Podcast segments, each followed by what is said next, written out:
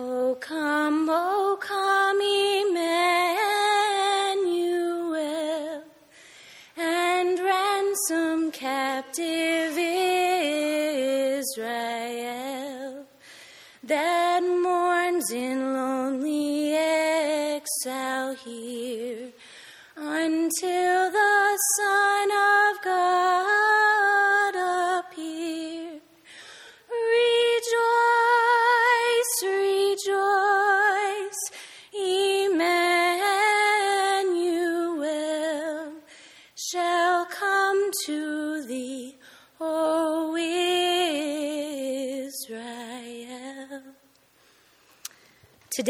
the first Sunday of Advent, the Sunday of hope.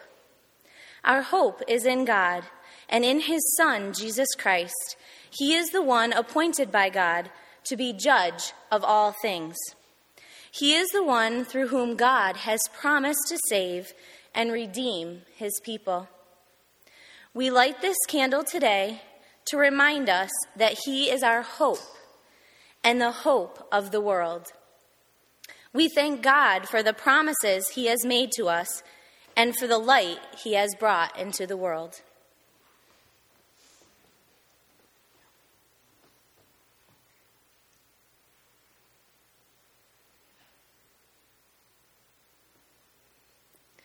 Please pray with me.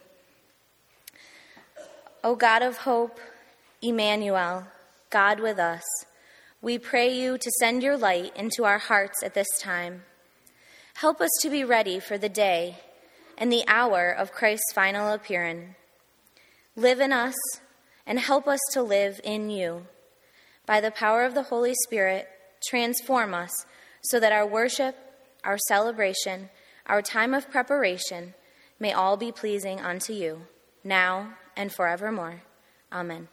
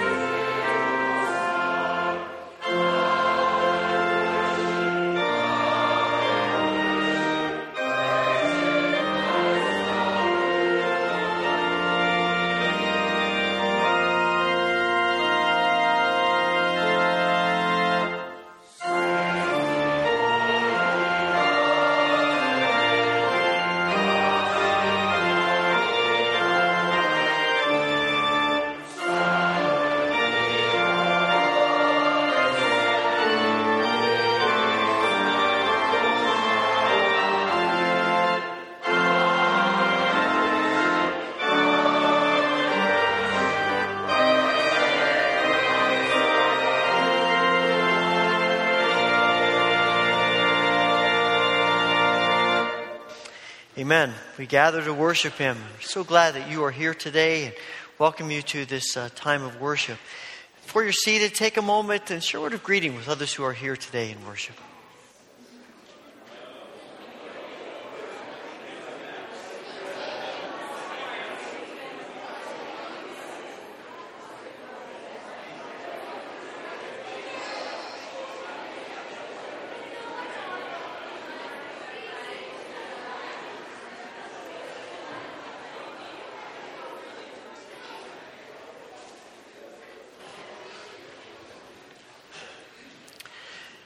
Just one announcement uh, for you. There are a number in the bulletin, but uh, each year we, uh, we put together uh, an Advent devotional guide. These are for the four Sundays of Advent and then also Christmas Eve or Christmas Day. And uh, we have some in the back. Please feel free to take as many as you can use. You can use them individually or with some others. We often use them as family. Uh, they have a brief meditation, scripture reading, a carol to sing, prayers, and uh, lighting the Advent candles in your home. So we encourage you to take those. They also were sent out with the highlights this week as well if you get those. But if not, please feel free to pick up one this morning before you go. Please join me in the prayer of confession that is printed in your bulletin.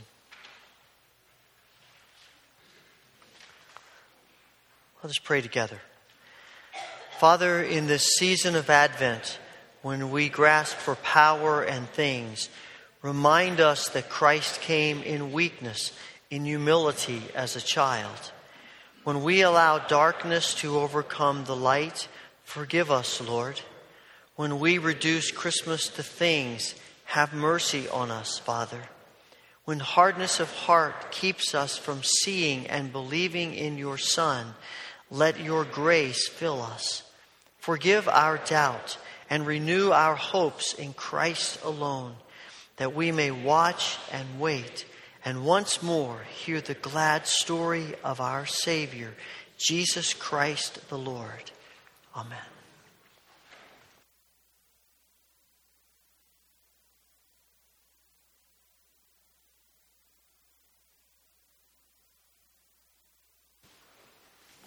Our Old Testament reading is from Isaiah chapter 9, verses 1 through 7. Isaiah chapter 9, verses 1 through 7. Nevertheless, there will be no more gloom on those who are in, were in distress. In the past, we, he humbled the land of Zebulun and the land of Naphtali. But in the future, he will honor Galilee of the nations by the way of the sea beyond the Jordan. The people walking in darkness have seen a great light. On those living in the land of deep darkness, a light has dawned. You have enlarged the nations and increased their joy. They rejoice before you, as people rejoice at the harvest, as warriors rejoice when dividing the plunder.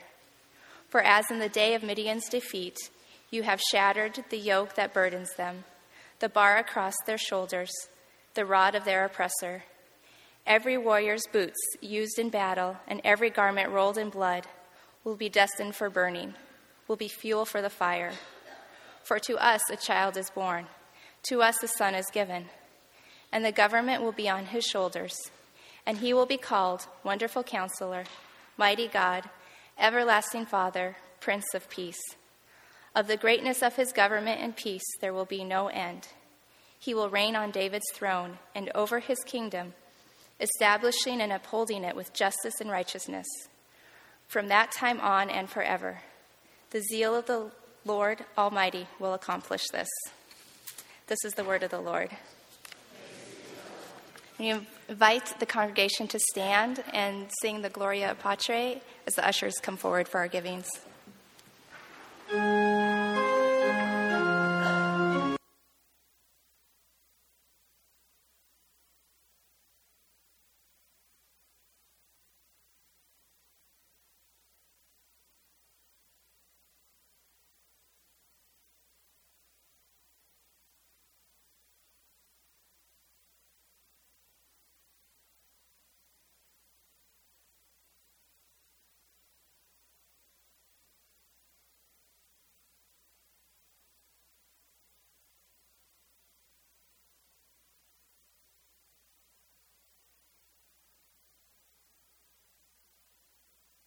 Holy Father, you have given us so much, and we pray that you would help us to be ever grateful and content in all that we have.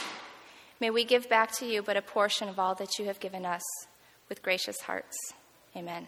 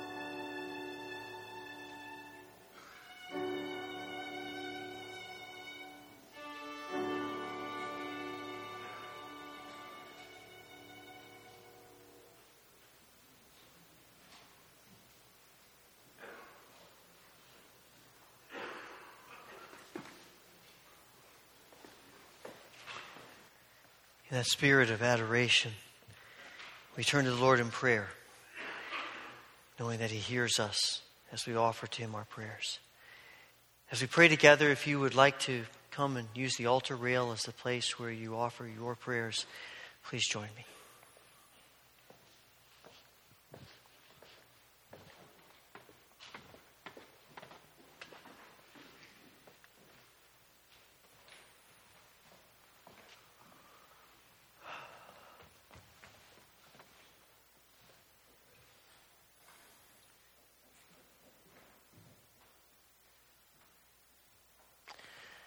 Father, we bow in adoration.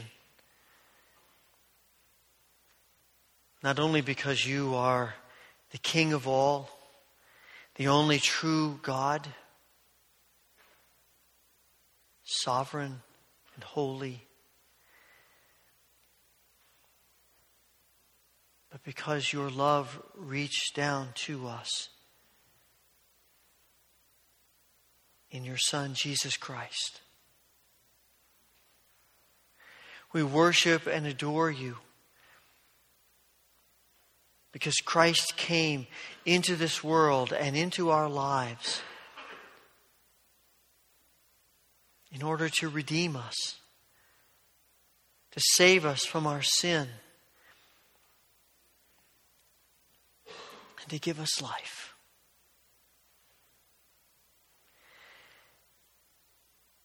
In this Advent season, we desperately want to know you more. We desperately want to open our lives to you that you might fill us more and more with your Spirit. That we might know Christ in the very depths of our being. Father, we pray today not only for our needs, but for the needs of those among us, around us, beyond us. We pray for all who are grieving today. I think especially of Diane Emmons and her family, the recent death of her mother, and pray that your comforting presence would be with them. We pray for all who are struggling with issues of health, whatever form that may come, and we ask for your healing power upon Ellis Brotzman and Vesta Mullen, upon Tim Nichols and Bruce Brenneman, upon Bill Roski, upon Bev Rett and Micah Christensen, upon Linda Roth and Alton Shea, and upon Isla Shea and Dick Gould and Edna Howard and Crystal Blake, Emily Crickler, and others who in this moment we remember and for whom we offer prayers.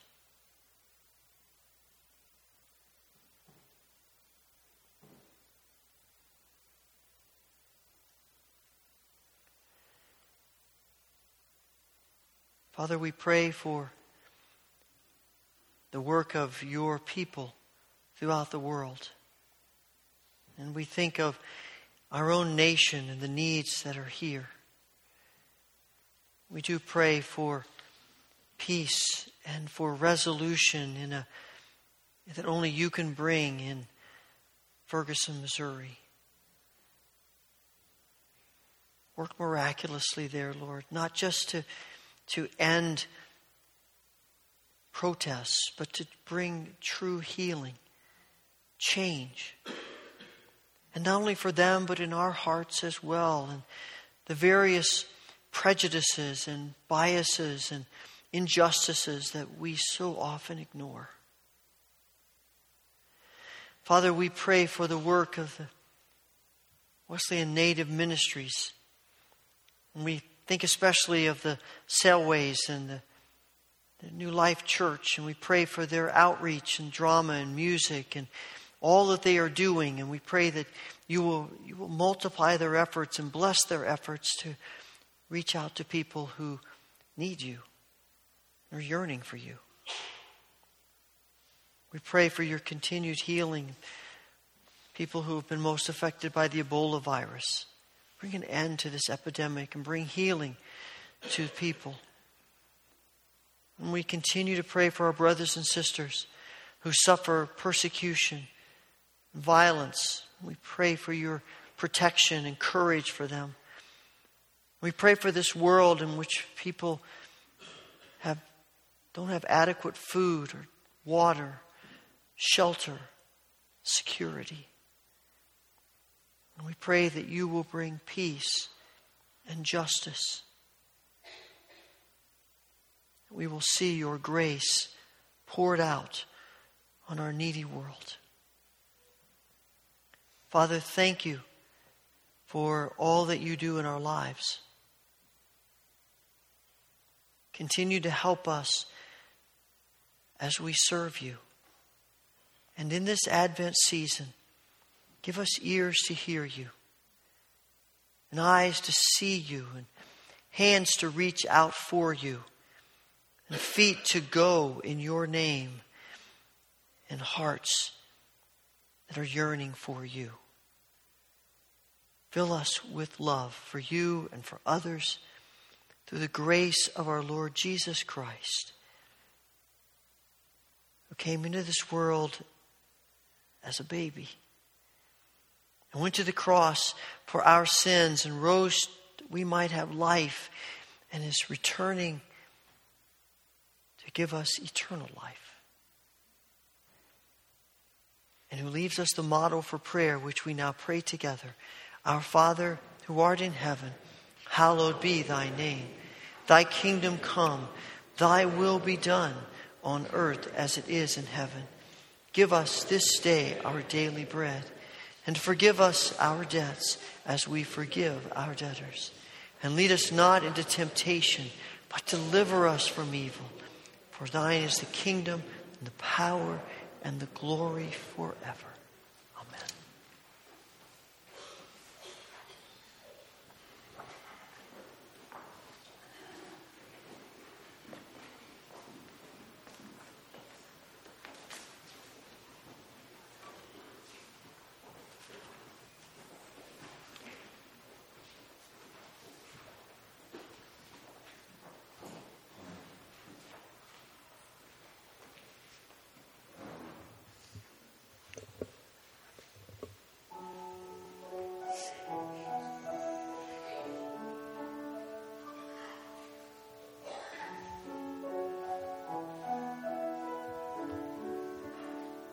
Be still, my soul, the Lord is on thy side. Bear patiently the cross of grief or pain. Leave to thy God to order and provide.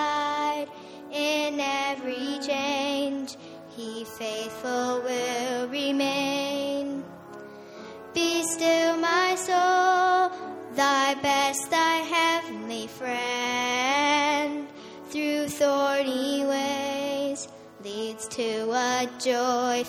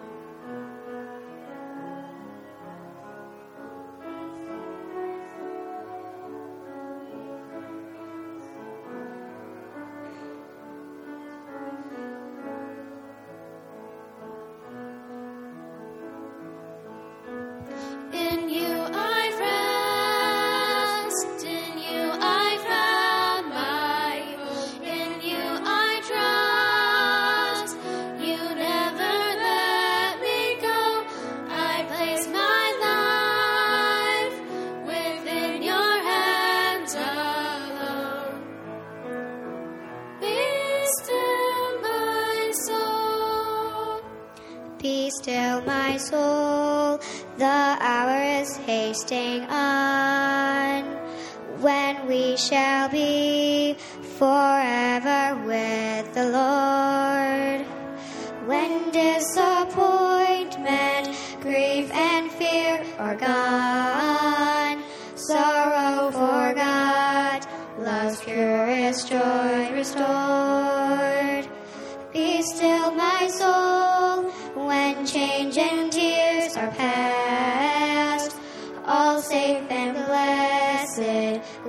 We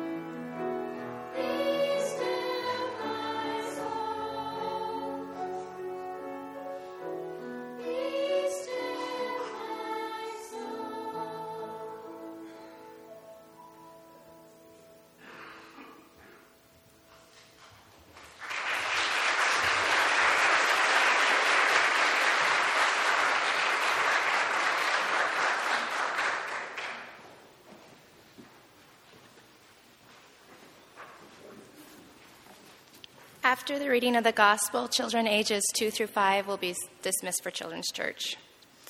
Um, our gospel reading today is Matthew 25, 1 through 13. Will you please stand for the reading of the gospel?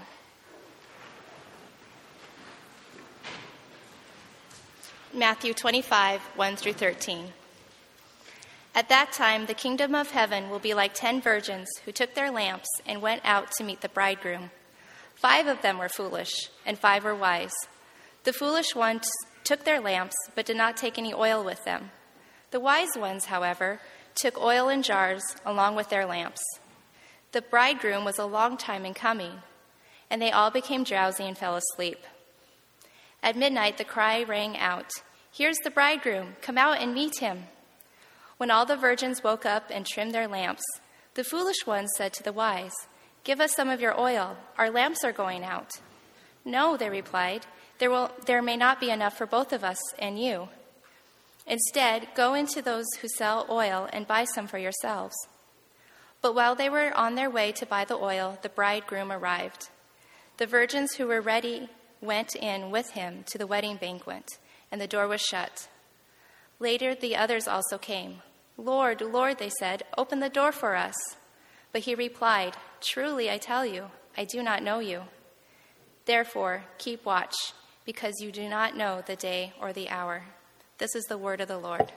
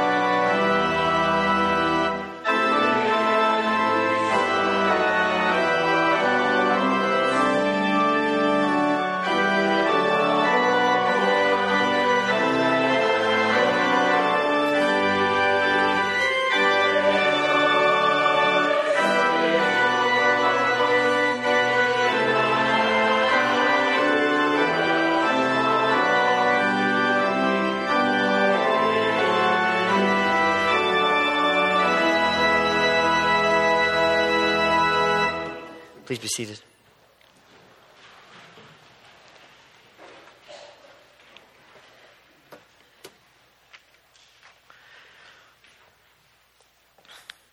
The word um, Advent comes from Latin meaning to come or coming.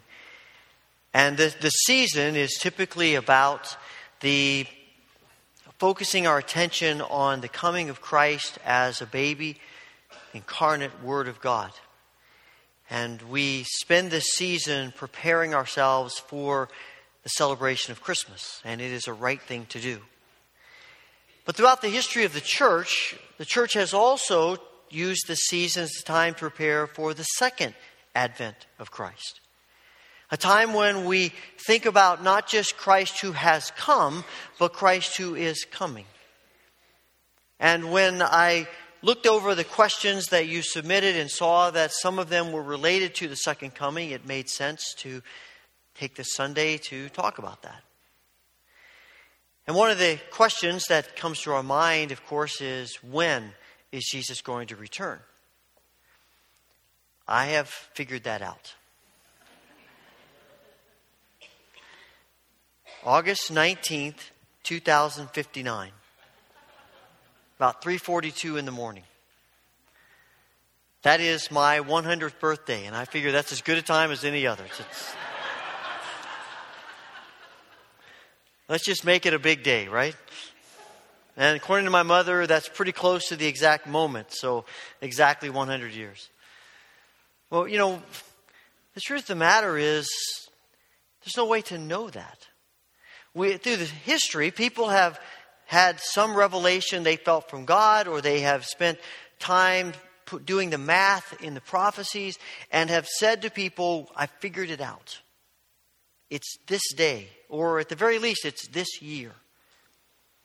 And it's amazing to me how many people follow them. I guess if you're charismatic enough, if you're convincing enough, there are people who will say, I'll buy into that, sure. Let's do it.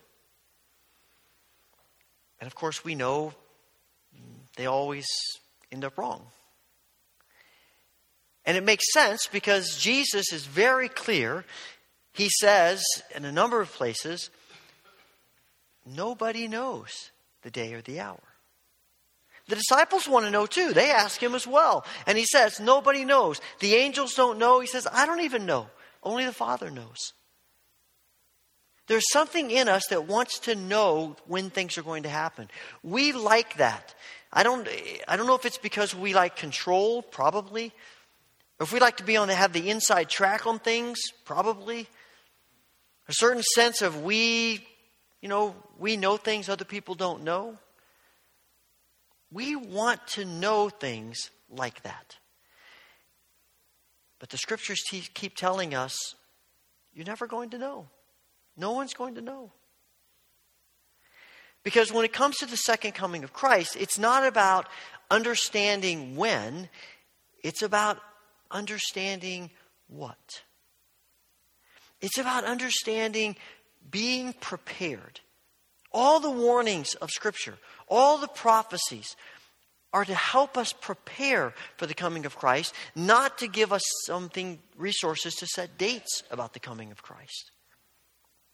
And over and over again, we hear Jesus saying this. I mean, just a sampling of some of the, some of the things that Jesus says about preparing. Therefore, keep watch because you do not know what day your Lord will come. Therefore, keep watch because you don't know the day or the hour. Therefore, keep watch because you don't know when the owner of the house will come back. What I say to you, I say to everyone, watch. It will be good for those servants whose master finds them watching when he comes. Be always on the watch. Prepare. Be ready. Watch.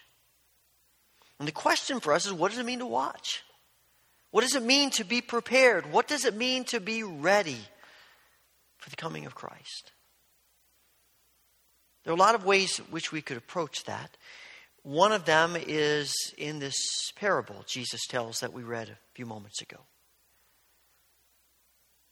And in this parable, Jesus says there are two groups of people. There are people that are prepared, and there are people who are not. And Jesus says the people prepared, let's call them wise. And the people who are not, let's call them fools. The question is, what does that mean? What does it mean to be wise and foolish? What does it mean to be prepared? This isn't the first time Jesus has used those terms to divide people. Remember back in Matthew 7. At the end of the chapter, Jesus tells a little story about two guys building their houses. And the one builds his house on solid rock, and the other one builds his house on sand. And Jesus says the one who builds on sand's a fool, the one who builds on rock is wise, because when the storm comes, the wind, the rain, everything comes against them. The guy whose house is built on rock takes it, stands firm. The guy on sand, his house crumbles. In Sunday school, we used to sing a little song, you know, wise man built his house upon the rock. You probably sang that if you went to Sunday school. And we sort of sing that song and read that story.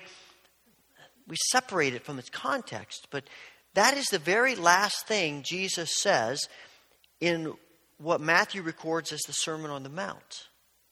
And I think Jesus is telling us people who are wise are people who embrace what Jesus is teaching in the Sermon on the Mount. And people who are foolish are people who ignore it.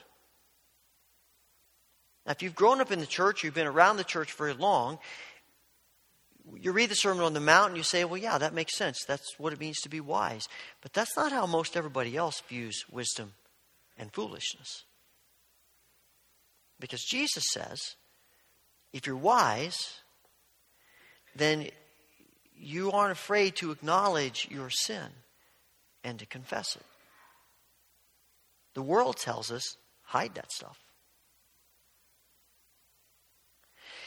Jesus says, if you're wise, you think about meekness. The world says, are you out of your mind? Jesus says, if you're wise, then you actually thank Him for persecution. You see it as a blessing. The rest of the world says, What?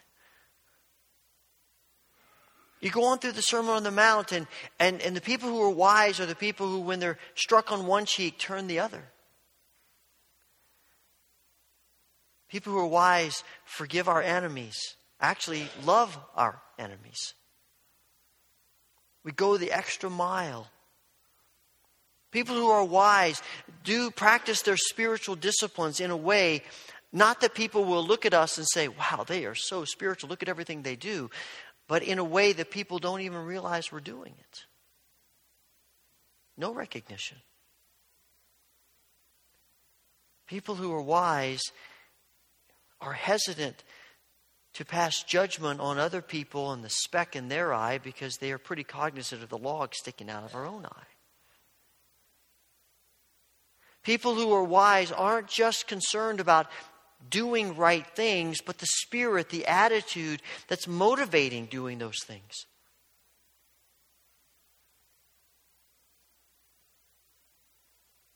People who are wise say, How can I live in such a way that I give away as much as I can? And the, the world measures success and wisdom in a very different way. In fact, you could say that the, the, what Jesus teaches in this in the Sermon on the Mount and actually throughout all of his teaching is in many ways the antithesis of how the rest of the world views wisdom and success. And it's the difference between being prepared and not. See, being prepared isn't just a momentary decision that we didn't forget about being prepared is a lifestyle. It's not just this moment, but it's how we live our lives. Being wise and foolish and, and, and, embracing the Sermon on the Mount means that that takes over every part of our being, every moment of our day, every decision we make, every relationship we're in. All that we do, it, it impinges on all of it. It's not just some moment when we happen to be gathered in church and then we go do what we want. It is what we do in church, but it's what we do every other moment when we're not here, too. It's the moments when people see us and the moments when people don't. All of it is connected to preparation and being people who are wise, following Christ. And sometimes I think we have this mindset that, you know, following Christ is that we make this momentary decision, and it's not that we forget about it. We it just it just doesn't it isn't on the forefront of our lives. It isn't isn't everything that we live. But Christ is very clear about that misperception. I kind of suspect that might be one of the reasons, at least, why we don't get any kind of date setting from Jesus. Because you look at what happens to the early church. You know, people of Thessalonica believe that they figured out the date. And it's going to just be a few weeks off. And so they sell all their possessions, they give away everything they have, they pack their bags, and they go sit on a hill and wait.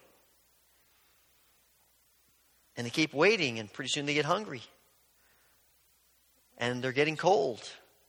So they go back to the church and they say, We need you to feed us and to take care of us while we wait for Jesus. And Paul writes to them in the second letter and he says, Look, that's not the way this thing works. It's not you just you just sit back and you're idle and you wait. You know, Jesus talks so much about watching. It isn't just looking out the window. You know, when I was a child and my grandparents were coming to a visit and I knew it was getting close, I'd sit at the big picture window waiting for them, for their car to pull down the street and into the driveway. And there's sometimes I think that's the way people view the second coming of Jesus. We just sit with our nose up against the glass. We don't, we don't do anything about this world. We don't try to make it a better place. We don't try to, to do things for Christ. We're just focused on seeing Jesus. And Paul says, that's not what I'm talking about. Of course, the other part of it is if you think there's a date, we think there's a date in mind and we've nailed that down, what's human nature? I'll just kind of wait till the last minute, live how I want to, and then I'll turn things around. You know, I'll wait till at least, well, not August 18th, because that'd be cutting it a little bit close. Maybe August 1st, 2059. Or better yet, maybe 2058. I just need to give myself enough time to kind of, you know, make up for whatever.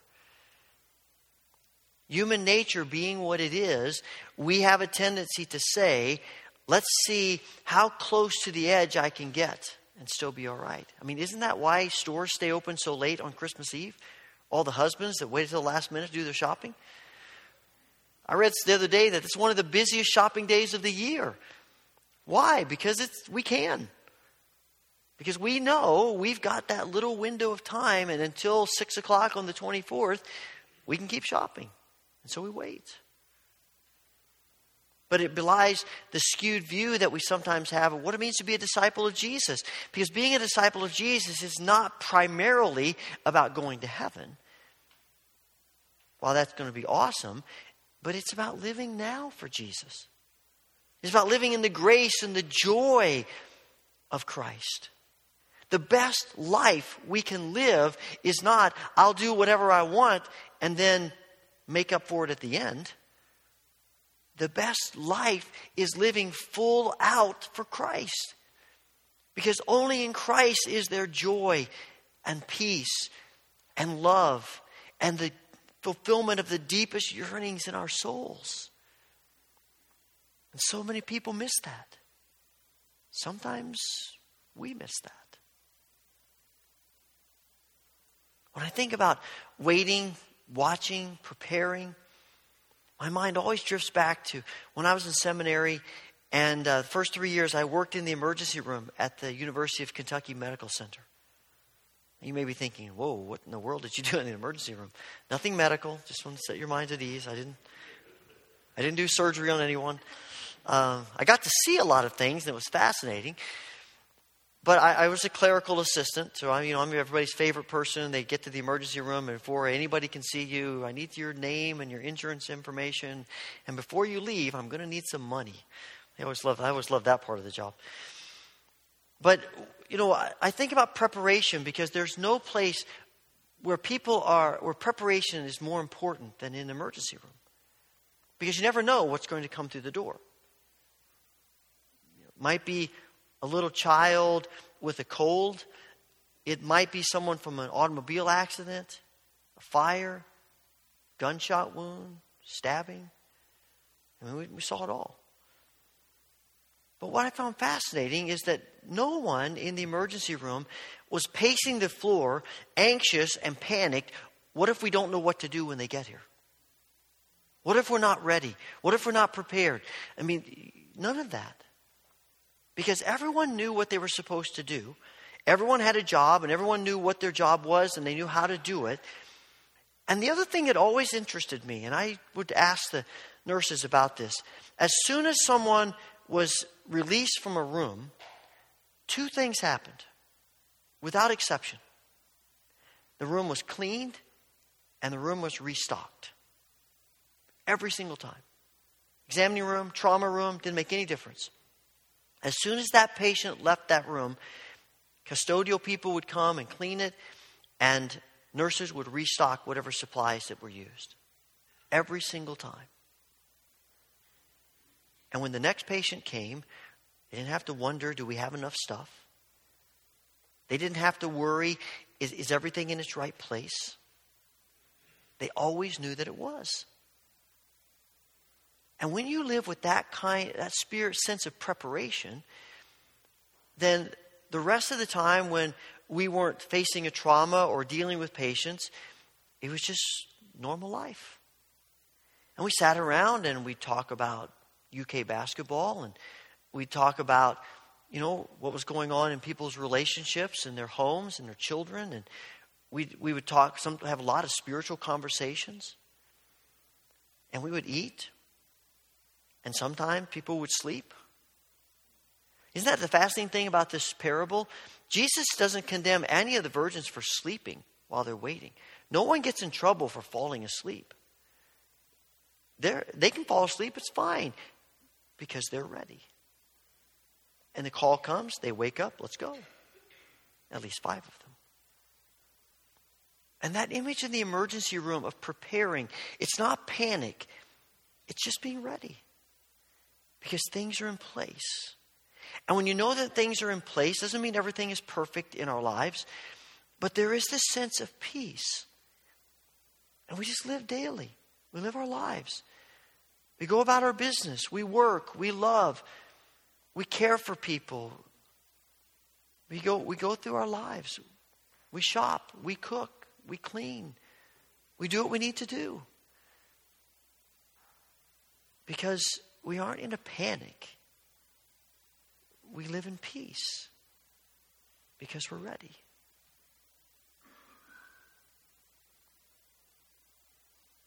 One of the things that I find important when we talk about the, the second coming of Christ, I actually like the term second appearing better. There's nothing wrong with second coming, but it, it does sort of hint at this idea that Jesus has gone away from us, that he has no, he has no place in our lives. He's distant far from us, and then someday he'll come back into our lives. But the scriptures teach us that he is with us through the Holy Spirit. And what will happen on this day, on the day of the Lord, what will happen is that he will be revealed to us. And all the things of life that are cloudy, when Paul talks in 1 Corinthians 13 how we look through a glass darkly and, and a mirror that doesn't really give us a good image, when Jesus comes back, when Jesus is revealed, all that's going to be cleared up. And in that day, all of a sudden, we will truly understand what living wisely means. And on that day, we will truly understand God's purposes and His plans and His presence in our lives. Because Christ is coming, because Christ is revealed. Now, there is a place in that revelation of Christ revealing of Himself and the second advent of judgment. There's no doubt about that. I mean, you see it in this, in this parable we read today. You see it in other parables of Jesus. You, you hear it from Paul and Peter. There is definitely a sense of judgment. In the Creed, we, we talk about how he will return to judge the, the living and the dead. There will be judgment. But it's judgment in grace, not judgment in vengeance. It is not a day when Christ will say, finally, people are going to get what you deserve.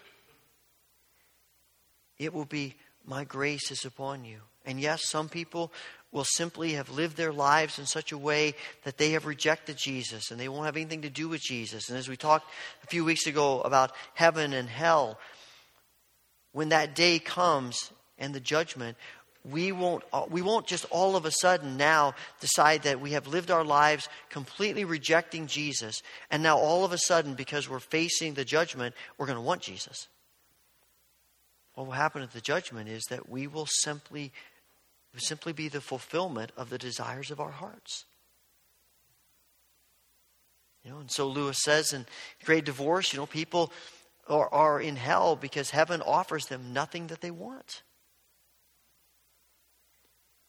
And heaven offers everything that we want. And so there is judgment, but it's not vengeance, it's grace. It is the grace of Christ coming to us, not just as a babe in a manger, but through the cross and the empty tomb. John says that, tells us that Jesus says he came into the world not to condemn the world. That's not the purpose of his coming, to, to bring condemnation to the world, but to save the world, to redeem the world, to free the world. Jesus says in Luke 4 that I've come to set captives free, recovery of sight to the blind, and and to bring healing and grace. And yes, some people are going to reject it, but it's still grace. You know, I, I've, I've been pondering, thinking about the, this whole idea of the second coming and how we view it. And I don't know about you, but my my thoughts growing up about the second coming were predominantly fear. Maybe it was the movies that they showed us in church, you know, that scared the life out of you. I guess they were intended to scare sin out of you or something, but, you know, they, but basically, we grew up, when you heard the word second coming, it was fear. And granted, there are people who, because they've rejected Christ, probably ought to feel fear. But not for those of us who are in Jesus. For those of us who, who are followers of Christ, it shouldn't be fear. It ought to be joy. It, it is the moment when we will receive all the fullness of everything Christ has promised us. It is the moment when all the things that we have done for Him and with Him and what He's done in us will reach their fulfillment. And it's going to be awesome. We will be with Him, see Him face to face. All the, the unclear things will be crystal clear. And Christ will bring everything as N.T. Wright says, will bring everything to rights. It will be the most glorious day ever. As Paul writes at the end of 1 Corinthians 15, he talks about the resurrection and, and the appearing of Christ and what it will be like with him in eternity. And he gets to the end of that and he says, Therefore, because of Christ, because Christ is appearing, because Christ is second advent, our labor is not in vain. All the ways that we prepare, all the ways that we call wisdom and the rest of the world calls foolishness will make sense and will be worth it. And all the work we do for the kingdom, all the ways in which we sacrifice and give, responding to the grace of Christ, will be clear. And it'll be celebration. It's a wedding feast they're going into. It's the most joyous thing in the world. And if I could, if I could convince us of anything today, is that if we are in Christ, the words second coming, second appearing, second advent shouldn't evoke fear and anxiety, but joy and anticipation and blessing. I mean, Paul writes to Timothy and says, This is our blessed hope. Everything that happens, everything that doesn't make sense is going to make sense because Christ will appear and we will be with him. Contrary to his first coming, that basically takes place in silence and hiddenness, just a few people knowing. When Jesus comes second time, it won't be a secret to anyone. It's one of the reasons why I'm, I'm kind of thinking that the whole rapture idea that has been embedded into, into our, the church over the last hundred and some years, I'm not sure that's exactly the way it's going to be. As if people are going to look around and say, What just happened? I don't know. Do you know? I don't know. Didn't see anything, didn't hear anything, they're just gone. I don't think so. Paul writes to the Thessalonians and says, There will be the shout of heaven, and the trumpet will sound, and Christ will appear. And when Christ appears in all of his glory, I think we're going to know that. As one kid said when he heard the story about that, he said, You think they're going to let school out early that day? I think maybe they will. Because it's going to be awesome.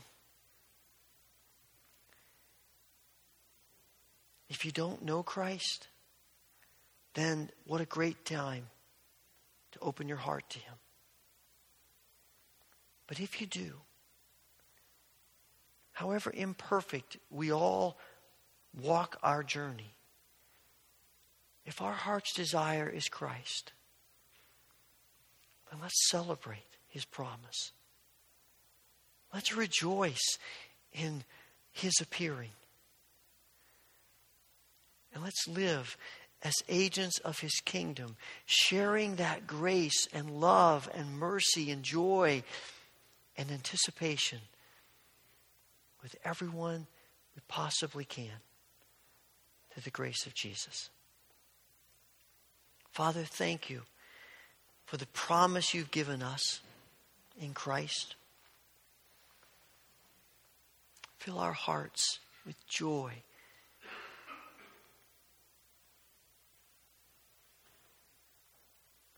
Fill our hearts with anticipation as we watch and wait and prepare and live in your grace.